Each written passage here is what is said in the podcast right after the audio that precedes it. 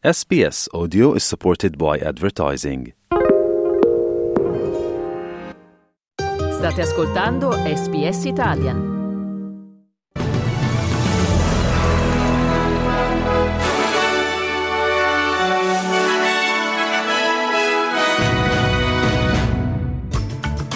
Medio Oriente, gli Stati Uniti indagano su possibili crimini di guerra commessi da Israele a Gaza.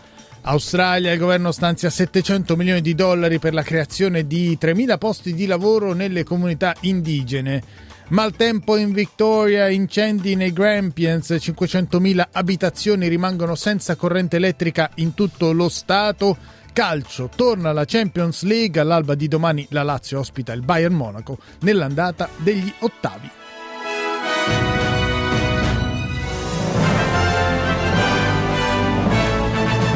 Buongiorno da Dario Castaldo con il notiziario di radio SBS di mercoledì 14 febbraio 2024 che apriamo dal Medio Oriente dove secondo alcuni media statunitensi l'amministrazione di Washington avrebbe aperto un'inchiesta per fare luce sui possibili crimini di guerra compiuti da Israele.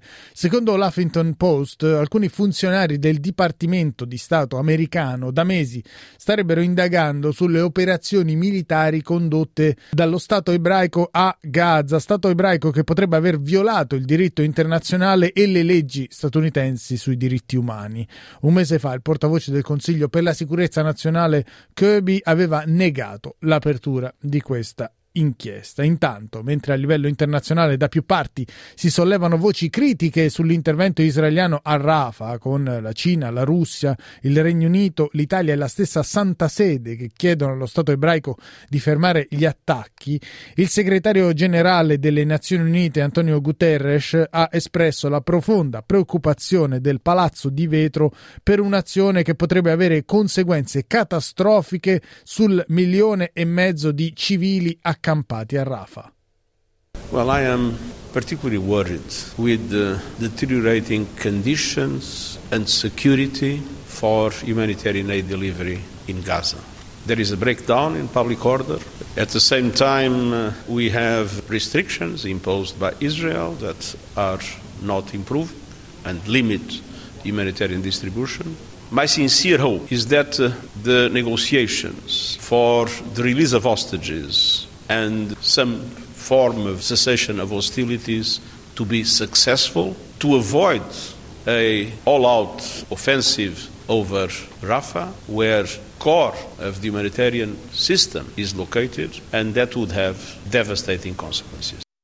Queste le parole del segretario generale delle Nazioni Unite Antonio Guterres. Dall'altra parte, le Nazioni Unite hanno accolto con favore la liberazione di due ostaggi israeliani con cittadinanza anche argentina, ma hanno condannato l'operazione Il Blitz dell'esercito israeliano che ha portato alla morte di almeno 67 palestinesi. Il portavoce dell'ONU, Stefan Dujarric, ha detto che la circostanza conferma la necessità di giungere ad una tregua umanitaria.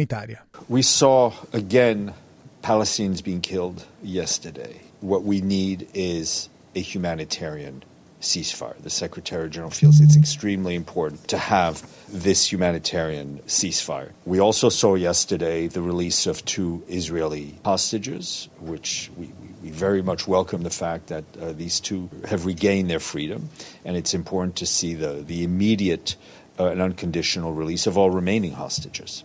Nella giornata che si sta concludendo, i capi dei servizi segreti israeliani e della CIA, il capo dei servizi segreti egiziani e il primo ministro del Qatar si sono dati appuntamento al Cairo per discutere i termini di una possibile tregua di sei settimane per consentire la liberazione degli ostaggi israeliani ancora nelle mani di Hamas e il ritorno, l'afflusso degli aiuti umanitari dall'Egitto alla striscia di Gaza tramite il valico di Rafah. Veniamo adesso in Australia dove ieri a Canberra è andata in scena una cerimonia in occasione del sedicesimo anniversario delle scuse pubbliche del governo australiano alle vittime delle Stolen Generations. Ian Ham, uno dei sopravvissuti, ha chiesto ai governi statali un impegno maggiore a sostegno delle persone che hanno subito le conseguenze degli errori commessi in passato dal Commonwealth nei confronti degli aborigeni. They say when you come to Canberra, make sure you have an ask. I have an ask making an appeal. I personally beg you to talk to, engage with, lobby, hassle, hustle, badger, bludgeon, I not really care.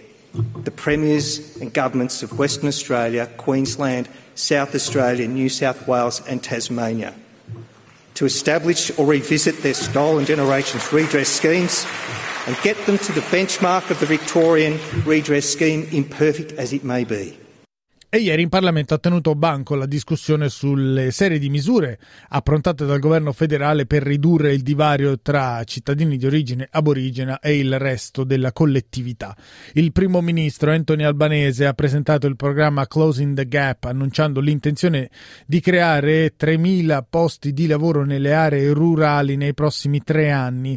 Per raggiungere questo obiettivo l'esecutivo federale stanzierà 707 milioni di dollari, il cui utilizzo specifico verrà stabilito di volta in volta dalle comunità di riferimento, ma che potrebbero comunque essere investiti nell'orticoltura, nel turismo o nei servizi sociali. L'obiettivo in ogni caso è quello di aumentare l'impiego tra gli esponenti delle First Nations. Celebrando il sedicesimo anniversario delle scuse pubbliche alla generazione rubata, il primo ministro ha spiegato che finora il governo ha varato solo 4 dei 19 progetti previsti nell'ambito di Closing the Gap a prescindere dalla nostra collocazione politica, dobbiamo fare tutti di più, ha detto Anthony Albanese. That's not a pass mark for us as a nation. And all of us, regardless of where we stand on the political spectrum, need to recognise that we need to do better. Queste le parole di Anthony Albanese. Nell'ambito dell'annuale rapporto Closing the Gap, il governo ha anche annunciato la nascita di un commissario speciale che si occuperà della crescita, dello sviluppo e dell'integrazione dei bambini aborigeni e degli isolani dello stretto di Torres, tutti ambiti nei quali i rapporti degli anni precedenti avevano mostrato i difetti e i limiti maggiori. Linda Burney, ministra federale per gli affari indigeni, ha spiegato che in futuro il commissario lavorerà assieme alle comunità e alle famiglie dei bambini bambini. Indigenous children are almost 11 times more likely to be in out of home care than non Indigenous children. And of course, all children, no matter who they are, deserve to be safe Nella giornata di ieri il Victoria è stato stretto nella morsa del caldo e del vento, in qualche caso che ha aspirato fino a 100 km h condizioni atmosferiche simili a quelle che avevano portato ai catastrofici incendi boschivi del 2019 e del 2020 e che avevano portato il governo statale ad imporre il divieto di accendere fuochi in buona parte dello Stato.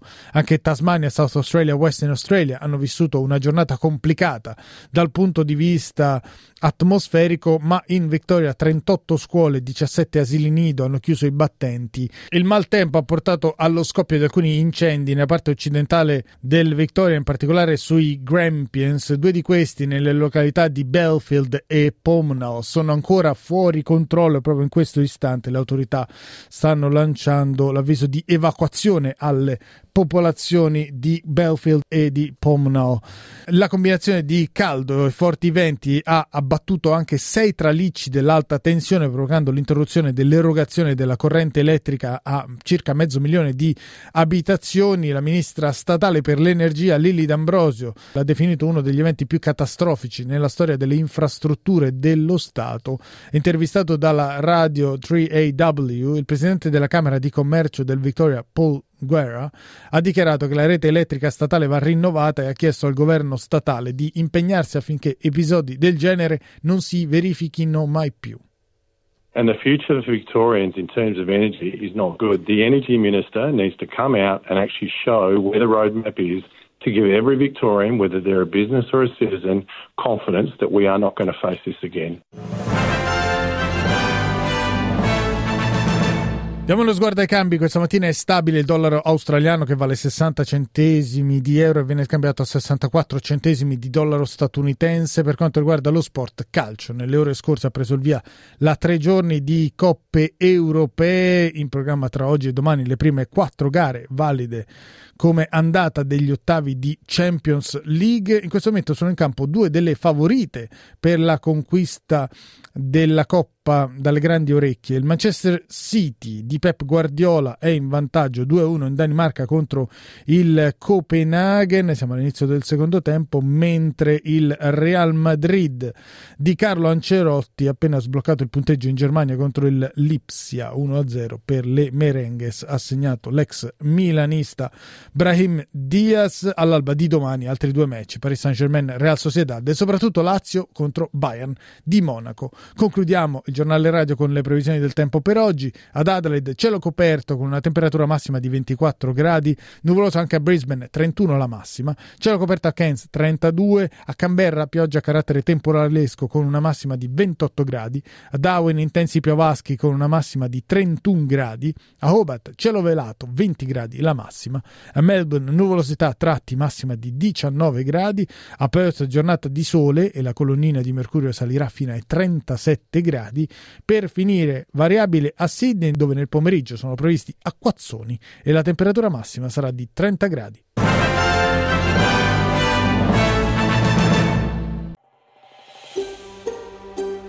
Cliccate mi piace, condividete, commentate, seguite SPS Italian su Facebook.